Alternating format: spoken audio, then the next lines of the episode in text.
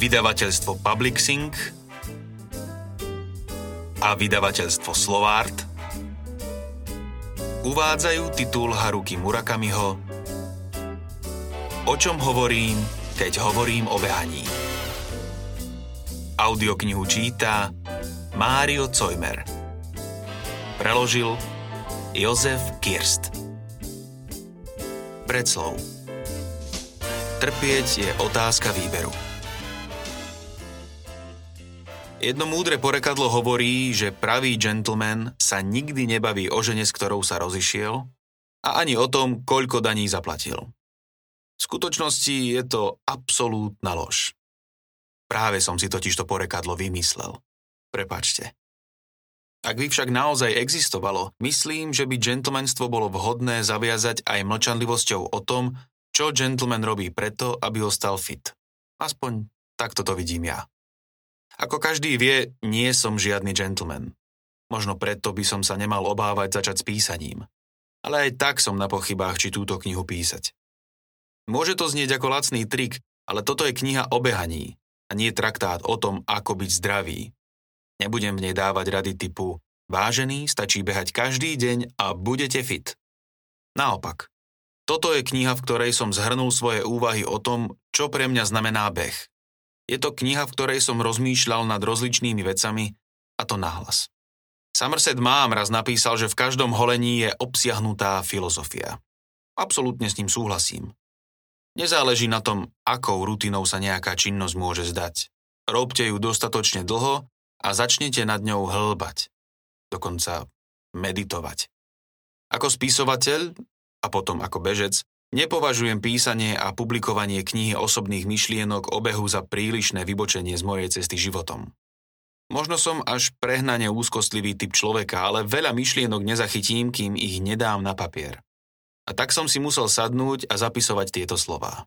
Inak by som nikdy nevystihol, čo beh pre mňa znamená. Raz, keď som polihoval v hotelovej izbe v Paríži čítajúc International Herald Tribune, naďabil som na výnimočný článok o maratóne. Obsahoval rozhovory s viacerými slávnymi maratóncami. Kládli im otázku, aká mantra im chodí mysľou a čo ich drží našliapaných počas celých pretekov. Zaujímavá otázka, pomyslel som si. Žasol som nad tým, na čo všetko bežci myslia počas 42,2 kilometrového behu. To len dokazuje, aká vyčerpávajúca udalosť je maratón. Ak si neopakujete nejaký vlastný druh mantry, neprežijete. Jeden bežec prezradil mantru svojmu bratovi, tiež bežcovi. Ten sa ju naučil a potom ju opakoval vždy, keď behal. To máte tak. Bolesti sa nevyhnete a či budete trpieť je otázkou výberu. Povedzme, že bežíte a začnete uvažovať. To frasa, to bolí. Už to ďalej nevydržím. Bolesť je neoddeliteľnou súčasťou reality, ale či ju vydrží ten, ktorý bežec alebo nie, je len a len na ňom. Toto možno považovať za najdôležitejší aspekt maratónskeho behu. Je to už najmenej 10 rokov, čo som dostal nápad napísať knihu o behaní. Roky plynuli zvažovaním, aký prístup pri písaní zvoliť. Už len sám beh je trochu vágna téma a bolo ťažké prísť na to, čo vlastne by som mal o tom napísať. V istom bode som sa rozhodol, že budem úprimne písať o tom, čo si myslím a cítim pri behu, pričom celú záležitosť pojmem vlastnými slovami. Prišiel som na to, že jedinou možnosťou, ako veci rozhýbať, je začať písať. A tak v lete 2005 som začal. Kúsok po kúsku. Až do jej dokončenia na jeseň 2006. Až na zopár miest, kde som použil svoj už skôr napísaný text, jadro tejto knihy tvoria záznamy mojich myšlienok a pocitov v reálnom čase. Prišiel som na to, že písať úprimne o behu a písať úprimne o sebe je takmer to isté. Myslím si, že bude v poriadku, ak sa moje zápisky budú vnímať ako memoáre zamerané na behanie. Hoci by som nič z toho nenazval filozofiou, táto kniha obsahuje istú dávku toho, čo možno nazvať v istom zmysle životnou lekciou. Možno nejde o veľkú dávku, ale celkom isto o osobnú lekciu, ktorú som sa naučil tým, že som rozhýbal svoje telo a tým som zistil, že trpieť je otázkou výberu. Možno moje lekcie nenájdu široké využitie, ale v každom prípade si za nimi stojím. August 2007 Prvá kapitola 5. august 2005. Kauai, Havaj. Kto by sa smial Mikovi Jaggerovi? Som na ostrove Kauai na Havaji. Dnes je 5. augusta 2005. Je neuveriteľne jasno a slnečno, na oblohe ani mráčika. Ako by predstava mraku ani len neexistovala. Prišiel som sem koncom júla a ako vždy som si prenajal kondo. Počas chladných rán, sediať za písacím stolom, píšem rozličné veci. Ako aj teraz. Píšem tento kúsok obehu, ktorý komponujem viac menej ako chcem. Je leto. Čiže prirodzene je horúco. Havajské ostrovy sa nazývajú aj ostrovmi väčšného leta. Vzhľadom na to, že sa nachádzajú na severnej pologuli, sú tu neočkriepiteľne akési 4-ročné obdobia. Leto je o čosi teplejšie ako zima. Mnoho času trávim v Cambridge, Massachusetts. A v porovnaní s Cambridgeom, kde je tak horúco, že stehál a betónu sála pekelná horúčava, miestami pripomínajúca rafinované mučenie, leto na Havaji je skutočne rajom. Klimatizácia tu nie je potrebná. Stačí nechať otvorené okno a osviežujúci vetrík vanie dovnútra. Ľudia v Cambridge sú za každým prekvapení, keď počujú, že august trávim na Havaji. Prečo chceš tráviť leto na takom horúcom mieste, ako je Havaj? Pýtajú sa ma. Ale oni netušia, aké to tam je. Ústavične tam fúka pasát zo severovýchodu, ktorý príjemne chladí. A aký šťastný je život tam, kde si možno len tak polihovať, čítajúc knihu v tieni stromu alebo sa ísť namočiť do zátoky, kedykoľvek sa vám zachce. Odkedy som prišiel na Havaj, behávam denne približne hodinu, 6 ráz do týždňa. Už je to 2,5 mesiaca, čo som prehodnotil svoj starý spôsob života a bez toho, aby to bolo nevyhnutné, chodím behať každý deň. Dnes som behal hodinu a 10 minút a pritom som počúval na svojom Walkmane dva albumy od Lavin Spoonful. Daydream a Hums of the Lavin Spoonful, čo som si nahral na minidisk. Práve teraz sa sústreďujem na ubehnutú vzdialenosť, takže sa nemusím zaoberať rýchlosťou. Pokým dokážem zabehnúť istú vzdialenosť, nie je pre mňa nič podstatnejšie. Niekedy, keď sa mi chce, bežím rýchlejšie. Ak však zvýšim tempo, skrátim tým čas. Ale myslím na to, že dobrý pocit z behu, ktorý fyzicky zažívam, mi musí vydržať do ďalšieho dňa. To je ten istý princíp, ktorý považujem za nevyhnutný pri písaní. Každý deň končím presne v bode, keď cítim, že by som ešte mohol písať aj ďalej. Robte to tak. A práca na druhý deň vám pôjde prekvapujúco hladko. Myslím, že niečo podobné napísal aj Ernest Hemingway. Aby ste vydržali, musíte udržať rytmus. To je podstatná vec pri dlhodobých činnostiach. Raz, keď nahodíte tempo, ostatné už pôjde samo. Problémom je udržať zotrvačník, aby sa točil istou rýchlosťou. A dosiahnuť tento bod si vyžaduje toľko koncentrácie a snahy, koľko si len viete predstaviť. Počas behu krátko sprchlo, ale bol to ochladzujúci dážď, ktorý dobre padol. Mohutný mrak postúpil od oceánu rovno nad moju hlavu a jemný dážď chvíľu kropil, ale potom ako keby si spomenul, že má ešte nejaké neodkladné záležitosti, bez zaváhania sa vytratil. A tak tu bolo späť neúprosné pražiace slnko. Týchto končinách je veľmi jednoduché z náznakov predpovedať počasie. Nič komplikované alebo ambivalentné na tom nie je. Ani štipka metaforickosti, ani symboliky. Na ceste som stretol zo pár bežcov. Približne rovnaký počet mužov a žien. Čulí jedinci si to presvišťali okolo, ako keby mali lupičov za petami. Tí ostatní s nadváhou, odfukujúc a lapajúc dých s polozavretými očami a zovisnutými plecami sa rútili dopredu, ako keby to bola tá posledná vec, ktorú chcú robiť. Vyzerali možno ako tí, ktorým doktor povedal, že majú diabetes a varoval ich, že musia mať každodenný pohyb. Ja som medzi nimi niekde uprostred. Milujem počúvať Lavin Spoonful. Ich muzika je pohodová a nevtieravá. Pri počúvaní tejto upokojujúcej hudby sa mi vynárajú mnohé spomienky zo 60. rokov. Samozrejme, nič naozaj výnimočného. Ak by mal niekto natočiť film o mojom živote, už len myšlienka na to ma desí. Boli by to scény, ktoré by nakoniec zostali ležať na stole. Tieto epizódy môžeme vynechať. Nie je to zlé, ale je to tak trochu až príliš obyčajné. By znelo pri zostrihu. Áno, ide o spomienky. Nevtieravé, obyčajné. Ale pre mňa sú to spomienky významné a hodnotné. Každá z nich, ktorá mi prebehne mysľou podvedome spôsobí to, že sa pousmejem alebo ľahko zamračím. Môžu byť obyčajné, ale súhrn všetkých tých spomienok vedie k jedinému výsledku. Ja. Ja, tu a teraz, na severnom pobreží Kauai. Niekedy, keď premýšľam o živote, cítim sa ako vyplavený kus dreva na pobreží. Ako tu bežím, pasát vanúci od majáka rozšumí listy eukalyptov nad mojou hlavou. Koncom mája tohto roku som začal svoj pobyt v Cambridge v štáte Massachusetts a behanie sa opäť od toho okamihu stalo hlavnou zložkou v mojom dennom programe. Seriózne behám. Pod slovom seriózne myslím 60 km za týždeň. Inými slovami, 10 km denne, 6 dní v týždni. Bolo by lepšie, keby som behal 7 krát do týždňa, ale musím počítať s faktorom daždivých dní a taktiež dní, keď ma plne zamestnáva práca. Musím priznať, že občas sa cítim príliš unavený na to, aby som behal. Keď to tak zrátame, nechávam si jeden deň v týždni voľný. Čiže pri 60 km týždenne to mesačne robí 240 km. Toto považujem za svoj štandard pre seriózne behanie. V júni som tento plán dodržal presne. Zabehnúť poctivo 240 km. V júli som zvýšil vzdialenosť na 300 km. Spriemeroval som to na takmer 10 km denne bez jediného dňa voľna.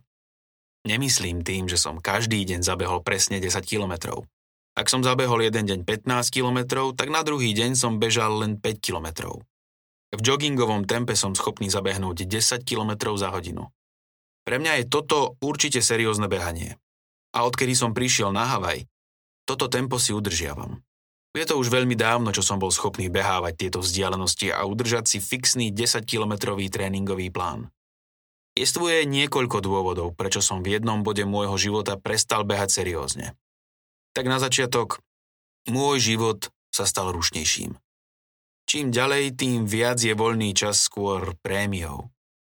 Keď som bol mladší, nie, že by som bol mal vtedy toľko voľného času, koľko by som chcel, ale aspoň som nemal tak veľa rozličných povinností, ako mám dnes.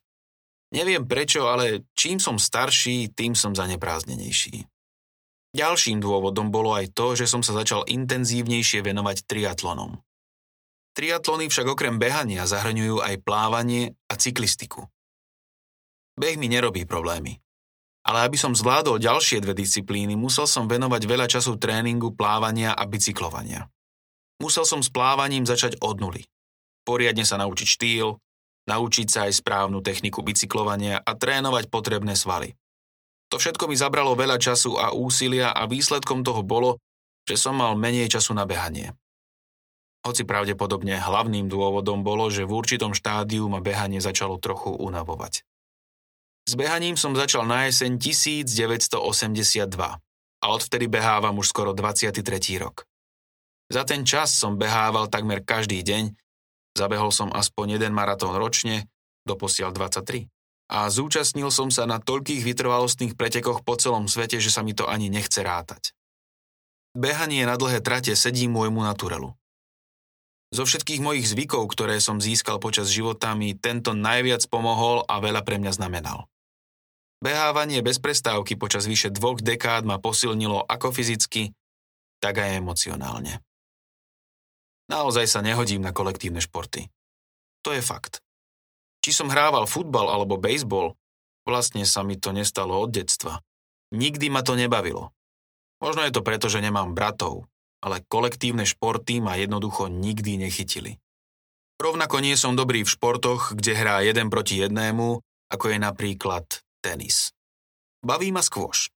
Ale v zásade, keby som mal hrať proti niekomu, aspekt súťaživosti ma znechutí. A nie som ani na bojové umenia. Nechápte ma zle. Nie som úplne nesúťaživý typ. Je to iba preto, že z nejakého dôvodu ma nikdy nezaujímalo, či porazím ostatných alebo nie. Tento povahový rys ostal u mňa nezmenený aj po tom, čo som dospel. Nezáleží na tom, z akého hľadiska sa na to pozeráme. Poraziť niekoho ma jednoducho neuspokojuje. O mnoho viac ma zaujíma, či dosiahnem ciele, ktoré som si vytýčil. Z tohto pohľadu behanie na dlhé trate človeku mojej nátury perfektne sedí. Maratónci pochopia, čo tým myslím. Nás naozaj nezaujíma, či porazíme konkrétneho bežca. Bežci svetového formátu sa pravda, že snažia prekonať svojich najbližších rivalov. Pre priemerného, každodenného bežca je však individuálna rivalita nepodstatná. Som presvedčený, že existuje plejáda všelijakých bežcov, ktorých túžba poraziť konkrétneho bežca ženie k tvrdšiemu trénovaniu. Ale čo sa stane, ak ich rival pre akúkoľvek príčinu vypadne zo súťaže? Ich motivácia by sa rozplynula. Alebo pri najlepšom oslabila a bolo by pre nich ťažké ostať bežcom ešte dlhý čas potom. Väčšina obyčajných bežcov je motivovaná individuálnym cieľom viac ako čímkoľvek iným. Menovite časom, ktorý chcú pokoriť. Ak sa bežcovi podarí prekonať ten čas, má pocit, že splnil, čo si predsavzal. Ak sa to však nepodarí, ten pocit nemá. Ak napriek tomu, že nepokorí čas, ktorý dúfal, má pocit uspokojenia, že urobil preto všetko, navyše ak počas behu ešte aj niečo podstatné v sebe objavil, tak potom to je to naplnenie. Pozitívny pocit, ktorý ho prenesie do novej súťaže. To isté možno povedať aj o mojej profesii. V povolaní spisovateľa, pokiaľ dobre viem, neexistuje nič také ako výhra alebo prehra. Ak iste, počet predaných výtlačkov, získaných cien a pochvalných kritík možno považovať za kritérium úspechu v literatúre zvonka. Ale v skutočnosti na žiadnej z nich nezáleží. Viete, kľúčové je, či váš výtvor dosiahne tie štandardy, ktoré ste si stanovili sami pre seba. Akokoľvek zdôvodnený neúspech vás nepresvedčí o tom, aby pominul pocit sklamania. Keď príde na ostatných ľudí, vždy môžete vyrukovať s nejakým rozumným vysvetlením. Ale nemôžete klamať sami seba. V tomto smere je písanie románov a behanie maratónov veľmi podobné. V princípe má spisovateľ tichú vnútornú motiváciu a nehľadá motiváciu alebo jej odobrenie zvonka. Pre mňa je behanie cvičením a metaforou zároveň. Behaním deň za dňom, navršovaním skúseností, Kúsok po kúsku dvíham latku a pri dosahovaní jednotlivých malých úspechov rastiem. Pri najmenšom to je dôvod, prečo deň za dňom vkladám toľko úsilia do toho, aby som pozdvihol svoju úroveň. V žiadnom prípade nie som výborný bežec. Som obyčajný, alebo skôr priemerný. To však nie je pointa. Pointa je, či som sa na rozdiel od včerajška zlepšil alebo nie. Pri behaní na dlhé trate jediným súperom, ktorého musíte poraziť, ste len vy sami. Teda ten, kým ste boli predtým. Od mojej 40 sa tento systém seba hodnotenia prirodzene postupne menil. Jednoducho povedané, dnes už nie som schopný zlepšiť svoj čas. S ohľadom na môj vek je to nepopierateľný fakt. Vrchol fyzických síl dosiahne každý v istom veku. Sú síce nejaké individuálne rozdiely, ale pre veľkú väčšinu plavcov nastane tento zlom tesne po 20 u boxerov je to tesne pred 30 a pre bejsbolových hráčov okolo 35 Je to niečo, čím musí prejsť každý. Raz som sa opýtal oftalmológa, či sa niekto vyhol tomu, aby sa stal ďaleko zrakým, keď zostarol. Zasmial sa a povedal. Ešte som takého nestretol. Je to to isté. Našťastie vrchol úmelcov nastáva v rozličnom veku. Dostojevský napríklad napísal dve svoje najznámejšie diela, Idiota a bratov Karamazovcov v posledných rokoch svojho života, tesne pred svojou smrťou vo veku 60 rokov. Domenico Scarlatti skomponoval 555 sonát pre klavír. Väčšinu z nich však medzi 57. a 62. rokom svojho života. Môj bežecký vrchol prišiel v zrelej 40 Dovtedy som mal za cieľ zabehnúť celý maratón pod 3,5 hodiny s tempom presne 1 km za 5 minút alebo 1 mílu za 8. Niekedy som 3,5 hodiny porazil, niekedy však nie. Častejší prípad. Hoď ako si to vezmeme, za ten čas som bol schopný stabilne zabehnúť maratón s minimálnou odchýlkou. Aj vtedy, keď som si myslel, že som svoj limit totálne prepálil. Ešte stále som sa zmestil do 3 hodín a 50 minút. A aj keby som veľa netrénoval alebo som nebol v najlepšej forme, bolo pre mňa nepredstaviteľné, aby som prekročil čas 4 hodín. Toto obdobie trvalo istú chvíľu, ale predtým, ako sa chvíľa zmenila na dlhú, sa veci začali meniť. Trénoval som toľko ako predtým. Ale čím ďalej, tým viac som považoval za ťažšie prekonať hranicu 3 hodín a 40 minút. 1 kilometr som behal za 5,5 minúty a v rámci maratónu som sa skôr približoval k hranici 4 hodín. Úprimne povedané, bol to tak trochu šok. Čo sa to vlastne dialo? Nechcel som si pripustiť, že je to vekom. V každodennom živote som nikdy nepocitoval, že by som fyzicky slabol. Mohol som to ignorovať alebo popierať, koľko som len chcel. Čísla ma krok za krokom uvádzali na správnu mieru.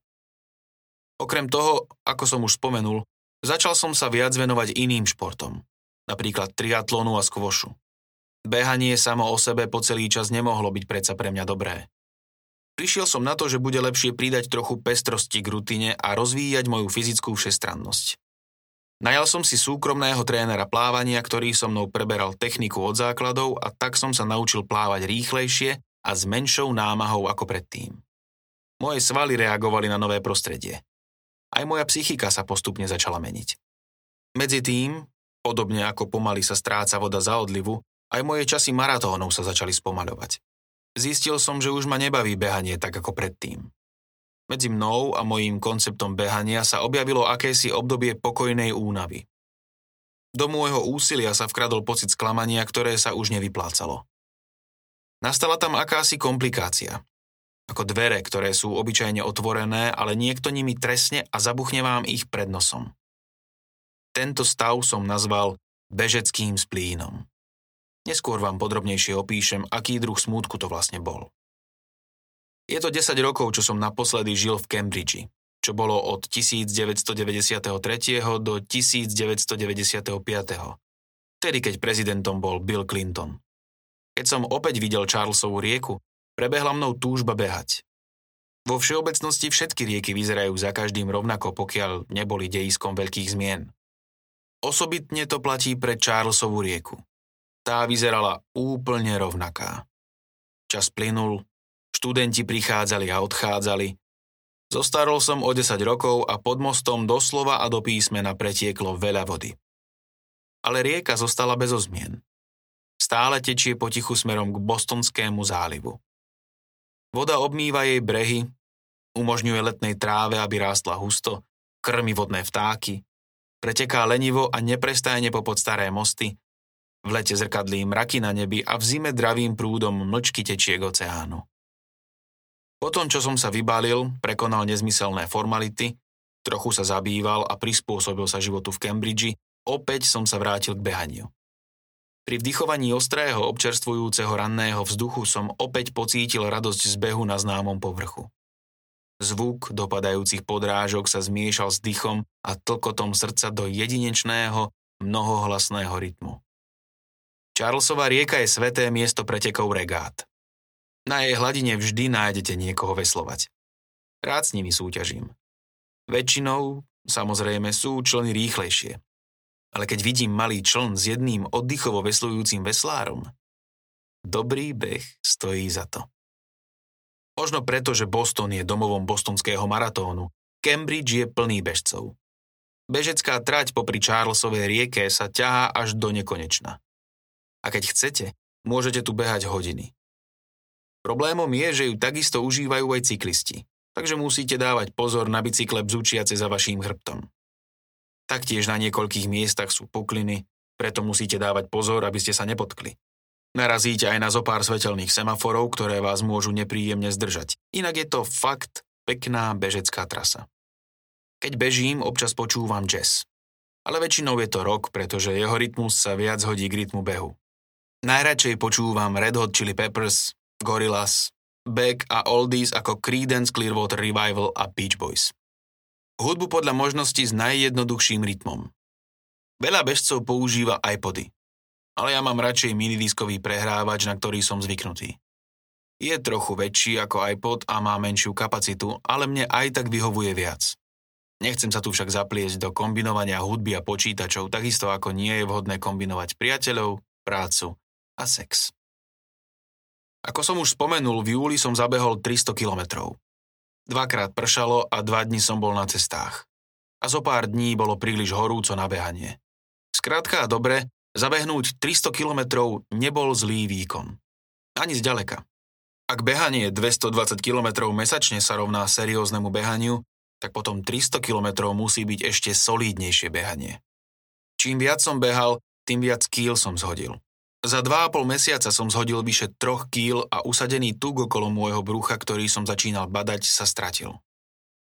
Predstavte si, že idete do mesiarstva a kúpite si 3 kg mesa a nesiete ho domov. Vtedy si to uvedomíte. Mal som zmiešané pocity z toho, že som každý deň nosil so sebou také závažie. Keď žijete v Bostone, čapované pivo Samuel Adams a Dunkin Donuts neodmysliteľne patria k životu. Objavil som však potešujúcu vec, že aj tieto pôžitky je možné kompenzovať pravidelným cvičením. Niekomu sa môže zdať trochu hlúpe písať o nasledujúcich veciach v mojom veku, len som sa chcel uistiť v tom, že jasne opíšem fakty. Som typ človeka, ktorý je radšej sám. Presnejšie som typ človeka, ktorému až tak veľmi neprekáža byť sám. Denne strávim hodinu alebo dve behaním sám. S nikým sa nerozprávam. Takisto ako počas 4 alebo 5 hodín strávených za písacím stolom, čo nepovažujem za ťažké a už vôbec nie za nudné. Mal som k tomu sklony už od mladosti. Keď som mal príležitosť, vybral som si radšej čítanie knihy alebo sústredené počúvanie hudby, než ako by som mal tráviť čas v niečej spoločnosti. Takto som si vedel vymyslieť, čo som len chcel. Aj napriek tomu som sa ženil v skorom veku. Mal som 22. A postupne som si zvykol na spoločný život s niekým. Potom, ako som skončil vysokú školu, otvoril som si bar a naučil som sa, aké je dôležité byť s ostatnými. Taktiež očividnú samozrejmosť, že nikto nie je schopný žiť bez ľudí. Vďaka tomu som, hoci prostredníctvom svojskej osobnej skúsenosti, objavil, ako byť spoločenský. Teraz, keď si spomínam na tie časy, zistujem, že svoj svetonázor som zmenil medzi 20 a 30 keď som dospel. Tým, že som strkal nos do všetkého a na rozličných miestach, získal som praktické skúsenosti potrebné pre život. Myslím si, že bez týchto desiatich drsných rokov by som asi nikdy nenapísal román. Nemohol by som to, aj keby som ako bol chcel. Nechcem tým povedať, že by sa osobnosť človeka mohla meniť tak dramaticky. Moja túžba byť sám sa nezmenila. Preto považujem približne hodinu strávenú behaním potichu a o samote za dôležitú na udržanie svojej mentálnej pohody. Keď bežím, nemusím sa s nikým rozprávať, ani nikoho počúvať. Všetko, čo potrebujem, je pohľad na okolitú scenériu. To je časť môjho dňa, bez ktorej sa nezaobídem. Často sa ma pýtajú, o čom premýšľam počas behania. Sú to zvyčajne ľudia, ktorí nikdy nebehali dlhé trate. Stále si nad tou otázkou lámem hlavu. O čom vlastne rozmýšľam, keď bežím? Nemám ani poňatia. Tuším, že v zimné dni myslím trochu na to, ako je zima. Počas teplých dní zase ako je horúco. Keď som smutný, tak myslím trochu na smútok. Keď som šťastný, tak trochu na šťastie. Ako som už spomínal, zvyknú sa mi vynárať aj náhodné spomienky. Občas, i keď naozaj ťažko, prídem na myšlienku použiteľnú v knihe. Ale skutočne počas behu nepremýšľam o ničom, čo by stálo za zmienku. Jednoducho iba bežím. Bežím do prázdna. Alebo skúsim inak. Bežím preto, aby som dosiahol pocit prázdna. Ako sa dá predpokladať, sem tam sa do toho prázdna vkradne aj náhodná myšlienka. Ľudská myseľ nemôže byť úplne prázdna. Emócie ľudských bytostí nie sú dostatočne silné alebo konzistentné, aby odolali váku. Mám na mysli to, že myšlienky, ktoré sa mi počas behu vkrádajú do duše, ostávajú podriadené tomu prázdnu. Nemajú obsah. Sú len myšlienkami, ktoré sa krútia okolo prázdna uprostred. Myšlienky, ktoré sa objavia počas toho, ako bežím, sú ako mraky na nebi. Mraky rozličných veľkostí. Prichádzajú a odchádzajú, kým nebo zostáva tým istým nebom. Mraky na nebi sú skôr hostiami.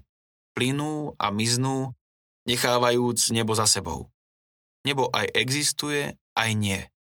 Má svoju podstatu a zároveň ju aj nemá a nám nezostáva iné, len akceptovať tú nekonečnú rozpínavosť a vyrovnať sa s ňou.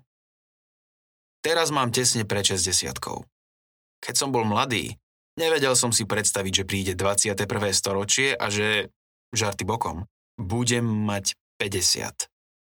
Teoreticky sa pravda, že rozumelo samo sebou, že jedného dňa, ak sa nič mimoriadne neudeje, príde 21.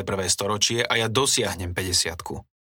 V mladosti odo mňa chceli, aby som si predstavil sám seba v 50 čo bolo asi také ťažké, ako keby ma požiadali, aby som si predstavil život po smrti. Mick Jagger sa raz chvastal, že by bol radšej mŕtvy, ako by mal spievať Satisfaction, keď bude mať 45. Teraz ale už má cez 60 a Satisfaction ešte stále spieva. Niektorí to môžu považovať za zábavné, ale ja nie. Keď bol Mick Jagger mladý, nevedel si predstaviť seba v 45-ke. V mladosti som bol na tom takisto. Môžem sa smiať Mickovi Jaggerovi? V žiadnom prípade. Iba, že sa zo mňa nestal rokový spevák a nikto si nepamätá, aké stupidnosti som vtedy mohol povedať. Takže mi ich nemôžu otrepať o hlavu. A toto je jediný rozdiel. Žijem tu a teraz. V tomto neuveriteľnom svete. Je to zvláštny pocit. Nemôžem povedať, či som šťastný alebo nie. Možno na tom nezáleží. Pre mňa, a pravdepodobne pre každého, je starnutie úplne nová skúsenosť a pocity, ktoré mám, sú takisto nové. Keby som ich bol zakúsil už aj predtým, bol by som schopný ich pochopiť hlbšie, ale keďže je to prvý raz, nedokážem to. Na teraz jediné, čo môžem urobiť, je odložiť vytváranie detailných úsudkov a akceptovať veci také, aké sú. Tak ako akceptujem nebo, mraky a rieku. Nakoniec na tom všetkom vždy je niečo. Akýsi druh komickosti. Niečo, čoho sa nedokážete úplne vzdať. Ako som už predtým spomínal, súťaženie s ostatnými, či už v každodennom živote alebo v pracovnej sfére, nie je životný štýl, ktorý by ma oslovil. Prepáčte mi lacné konštatovanie, že svet tvoria všelijaké typy ľudí. Títo ľudia majú vlastné názory a s nimi sú späté ich životy. Tieto rozdiely potom spôsobujú nezhody a viacero týchto nezhôd môže spôsobiť aj väčšie nedorozumenia. Výsledkom toho je niekedy nespravodlivá kritika. Tak to chodí. Nie je vôbec príjemné, keď vás niekto zle pochopí alebo kritizuje. Skôr je to nepríjemná skúsenosť, ktorá vie aj bolieť. Ako mi pribúdali roky, Postupne som pochopil skutočnosť, že tento druh bolesti a utrpenia je nevyhnutnou súčasťou života. Ak sa nad tým zamyslíte, tak už len preto, že sú ľudia takí rozdielni, sú schopní vytvoriť si vlastné ja. Zoberte si ma ako príklad. Už len to, že mám schopnosť vidieť v krajine niečo, čo ostatní ľudia nevidia, cítiť inak ako ostatní a vyberať iné slová než oni, mi umožňuje písať príbehy, ktoré sú len a len moje. A potom nastane situácia, keď ľudia berú do rúk to, čo som napísal a čítajú to. Čiže ten fakt, že ja som ja a nie niekto iný, je jedna z mojich najväčších hodnôt. Emocionálne rany na duši sú cenou, ktorú musí človek zaplatiť za takúto nezávislosť. To je v zásade to, v čo verím a podľa toho som doposiaľ žil. V niektorých obdobiach svojho života aktívne vyhľadávam samotu. Najmä pre ľudí z mojej branže je samota viac alebo menej nevyhnutnosťou. Pripúšťam, že tento pocit izolácie môže ako kyselina vyliata z fľaše nevedome rozožierať človeku dušu, až ju celkom rozpustí.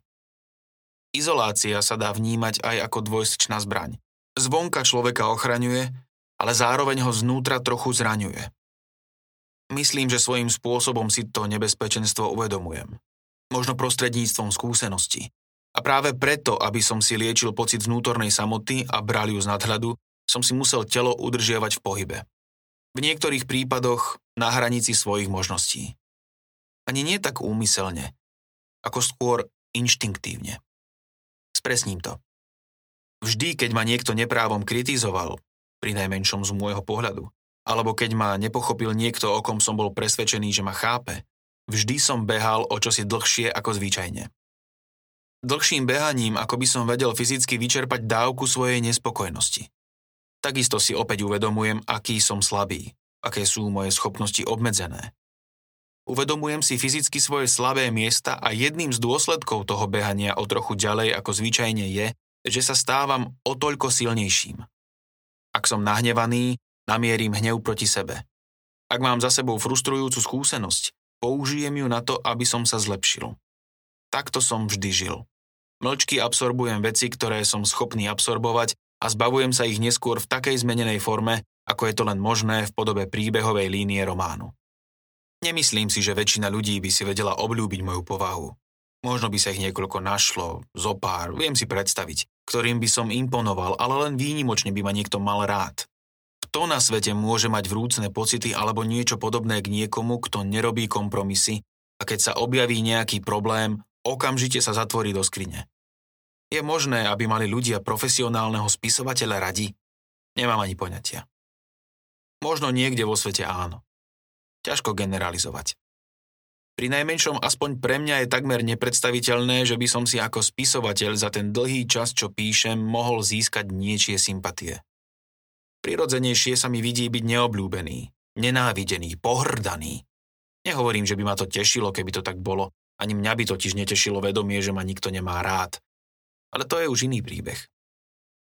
Vráťme sa späť k behaniu. Opäť som sa dostal k životu bežca. Začal som s pomerne vážnym behom a teraz už behám naozaj poctivo. Ešte neviem, čo to môže znamenať pre mňa teraz, keď sa blížim k 60 Myslím si však, že to musí niečo znamenať. Možno nič svetoborné, no nejaký zmysel to mať musí. Nech je to akokoľvek, teraz usilovne behám, nech sa deje čokoľvek. Premýšľanie o tom, čo to všetko znamená, odložím na neskôr. Odkladanie premýšľania o niečom je jednou z mojich špecialít schopnosť, ktorú si už dlho cibrím do dokonalosti. Obujem si bežecké topánky, natriem si opaľovacím krémom tvár a krk, nastavím si hodinky a vyrazím na cestu. Pasád mi fúka do tváre, dívam sa na biele volavky nado mnou kryžujúce oblohu, ich nohy spôsobne uložené pri tele a počúvam obľúbených Lavin Spoonful. Ako som tak bežal, napadlo mi. Časy sa mi predlžujú, nič s tým nenarobím. Zostarol som a čas si vyberá svoju daň. Nie je to ničia chyba. Také sú pravidlá hry. Tak ako sa rieka vlieva do mora, aj zostarnutie a spomalenie je len súčasťou prírodných dejov a treba to akceptovať. Možno to nie je práve radostné a záver, ku ktorému som dospel, nie je vonkoncom príjemný. Dobre, ale aké možnosti vlastne mám? Svojím spôsobom som si doteraz užíval život, i keď nemôžem povedať, že som si ho užíval naplno. Nepridá mi to, čo teraz poviem na vážnosti. Kto na svete by sa chcel niečím takým pochváliť. Ale nie som, kto vie ako bystrý. Dokážem pochopiť len to, čo skúsim na vlastnej koži a čoho sa dotknem. Nezáleží na tom, o čo ide, ale kým to neuvidím na vlastné oči, nie som o tom presvedčený. Som založený fyzicky, nie intelektuálne. Samozrejme mám istú dávku inteligencie, aspoň si myslím, že mám. Ak by mi totiž absolútne chýbala, nikdy by som nič nenapísal. Tak či onak, nie som schopný pracovať s čistou teóriou alebo logikou. Ani intelektuálna špekulácia ma nepoháňa. Iba vtedy, ak na seba naložím fyzickú záťaž a moje svaly začnú stonať a niekedy aj revať, môj merač chápavosti vystrelí do výšky a mne sa konečne rozjasní. Netreba zdôrazňovať, že kým prejdem všetky tieto štádiá a prídem k nejakému záveru, Trvá to dosť dlho a stojí to veľa námahy. Niekedy to trvá príliš dlho. A kým pochopím, je už príliš neskoro. Ale čo s tým narobíte? Už som raz taký. Počas behania si hovorím, mysli na rieku. Alebo na oblaky. V zásade však nemyslím na nič. Jediné, čo robím, je, že pokračujem v behu v mojom útulnom prázdne domácej výroby, v mojom nostalgickom tichu. A je to úžasná vec. Nech si hovorí, kto chce, čo chce.